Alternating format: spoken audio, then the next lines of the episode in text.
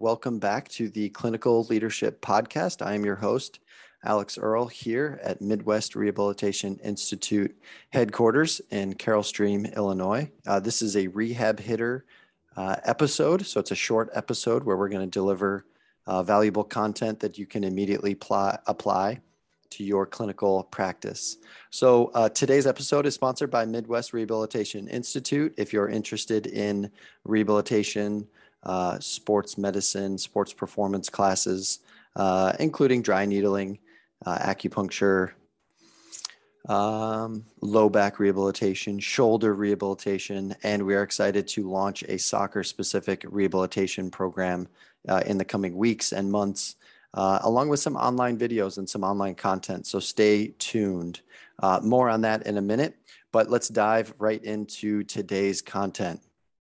As I mentioned, uh, and the title of this episode is about bad versus good orthopedic tests. And that stands for, those are acronyms that stand for BAD, which BAD is baseless assumptions about diagnosis. And the good stands for good odds on diagnosis. And we have Elizabeth Brigo from Trust Me Education, uh, which is another wonderful online resource uh, for physical therapists and chiropractors to learn from.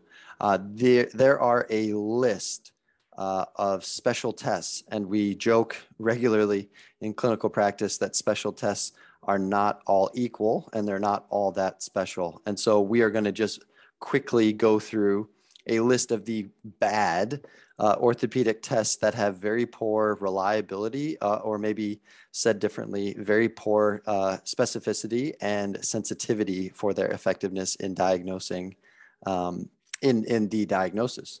So here we go. We're going to start with the shoulder. So internal rotation lag, which is a test that is done to check for supra uh, uh, for subscapularis tendinopathy. And the reason it's a poor study is that there's a, uh, the reason that it's a poor test is that there's only one study that measures uh, that measures the quality. So not enough data to suggest its effectiveness there.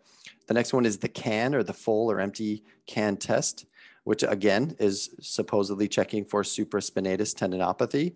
Uh, and the uh, knock on that is that it, it, the reason for it being a bad test is that it has poor diagnostic utility. Um, I'm going to keep going down the shoulder here. Neer's test, Hawkins Kennedy, O'Brien's active compression test, pivot shift for uh, for the knee. Uh, we've uh, uh, moved on into the knee here. Anterior drawer uh, with medial or lateral tibial rotation for ACL and rotary instability. There's no known value as to how accurate or reliable of a test these all are. Varus and valgus stress test of the LCL and the MCL. Again, no known value. Apley's test for the meniscus uh, or any specific test for plica syndrome it has very poor diagnostic utility. Last one, and I thought this was one of the strangest tests that we learned in chiropractic school and orthopedic class is the patellar grind test. Uh, and allegedly that is checking for patellofemoral pain syndrome. Um, the downside is that nearly every uh, adult uh, in our class, we we're mostly young adults, nearly every adult had patellar grind, but not everybody had patellofemoral pain. So th- it's very complicated that you could have a positive patellar grind and yet not have any symptoms or have any um, have any current pain episodes. Now we're going to flip over to the good. So that's half of the equation. The bad, again, just to reiterate, these are baseless assumptions about diagnosis. And we're going to flip over here to the good. Here's a list of good uh, orthopedic tests because they can help us either rule in or rule out, and so therefore are useful in the diagnostic, uh, diagnostic uh, standpoint. Uh, back to the knee, we have Lachman's test, which we can rule in and we can help rule out for an ACL tear. We also have a lever sign, which is an, uh, indica- an indicator or a test for ACL tear. Uh, we have a posterior drawer test, which helps to rule in or help rule out a PCL tear. Thessaly's, which we can use uh, for, uh, that's, I believe, uh, we use for a, a tendinopathy, which it, it can help uh, improve. Uh, it says it can, it can help improve the detection, or it, it's a useful positive, if that makes sense. Um, and then the last thing, uh, which is really helpful, which we use um, very regularly and frequently with our athletes in our clinic here is the Ottawa uh, the Ottawa ankle guidelines, and we also uh, have used the Ottawa knee rule, uh, which helps rule out acute fracture. Uh, ruling out, uh, you know, uh, is just as important as ruling in.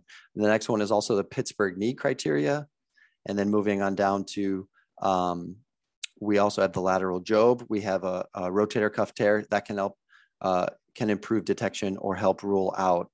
we also have infraspinatus test, which checks for in, infraspinatus tendinopathy, which, if positive, can help us detect uh, the actual uh, diagnostic criteria for rotator cuff tendinopathy involving the infraspinatus.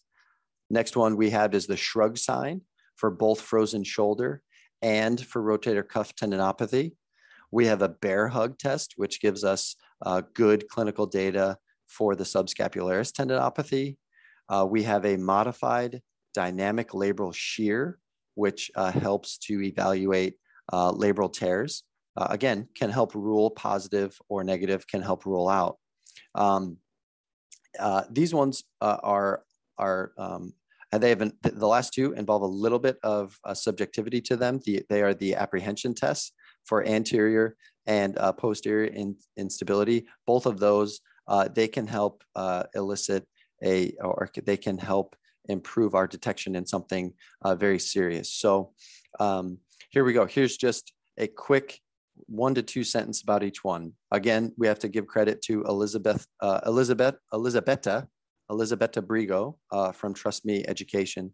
Um, this was her uh, original post that uh, Trust Me Physiotherapist shared on their Instagram. We'll make sure we include a link or a, a we'll reshare this uh, very useful clinical um, social media post. So here we go. Bad. Again, it's baseless assumptions about diagnostics or di- diagnostic diagnosis in regards to orthopedic tests, and they are unreliable.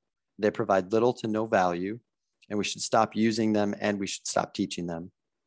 Good orthopedic tests, good odds on the diagnostic criteria uh, for uh, involving orthopedic tests, can help rule out pathologies. And uh, again, as in all things, they should not be used in isolation. You should never just do one thing and uh, consider yourself uh, or consider the job done. Um, that's all I've got for today. We will make sure to share this uh, in our uh, weekly newsletter that goes out on Midwest Mondays because it's a really fantastic po uh, post. Um, and the last thing I want to just say is we have just revamped our Midwest membership. So we'll be delivering content like this uh, directly to our uh, our YouTube channel, our Facebook page, uh, which uh, the Facebook page will be for members only. And so be sure to uh, check out the membership tab on the top of our website, uh, where we are taking members through uh, educational events, business counseling, business coaching, and also hiring, firing, everything that goes into running a clinic will be involved in the membership. and information like this will be shared regularly. there's a invaluable amount of legal documents, and uh, research papers uh, that we've either paid for or we've been given directly from the uh, authors that we uh, have been given permission to share with our members. So there are going to be a lot of uh, wonderful resources that we will be able to share with our members inside of the Facebook group. So go to MidwestRehabilitationInstitute.com and visit the uh, under the advancement tab at the top. click on click on membership and read all about the membership, what it entails, uh, and you can apply uh, to become a Midwest member uh, directly from our website. As always, it's a pleasure to go through these rehab uh, hitter episodes with you. If you have any questions, comments, or concerns, don't be afraid to reach out. Let us know what you, your thoughts are about our episodes, uh, about the content, about the experts that we have on. Um, and we have more content coming in the weeks and months that are uh, coming up here. Uh, and the last thing I want to say is uh, is a, a, friendly request. Uh, if you are enjoying our episodes, go uh, go to iTunes, Spotify, uh, specifically iTunes. Go to iTunes and give us a five star review. That would really help us uh, expand our reach and also give us a good, credible ranking on the probably the world's largest podcast platform. So yeah, give us a, a five star review when you get a chance. screenshot it and share it on social media, and we will uh, we will, um, I think we're going to do a raffle. We will raffle off a prize uh, for those who participate in giving us a, a review. So thank you so much. And with that, I'm out.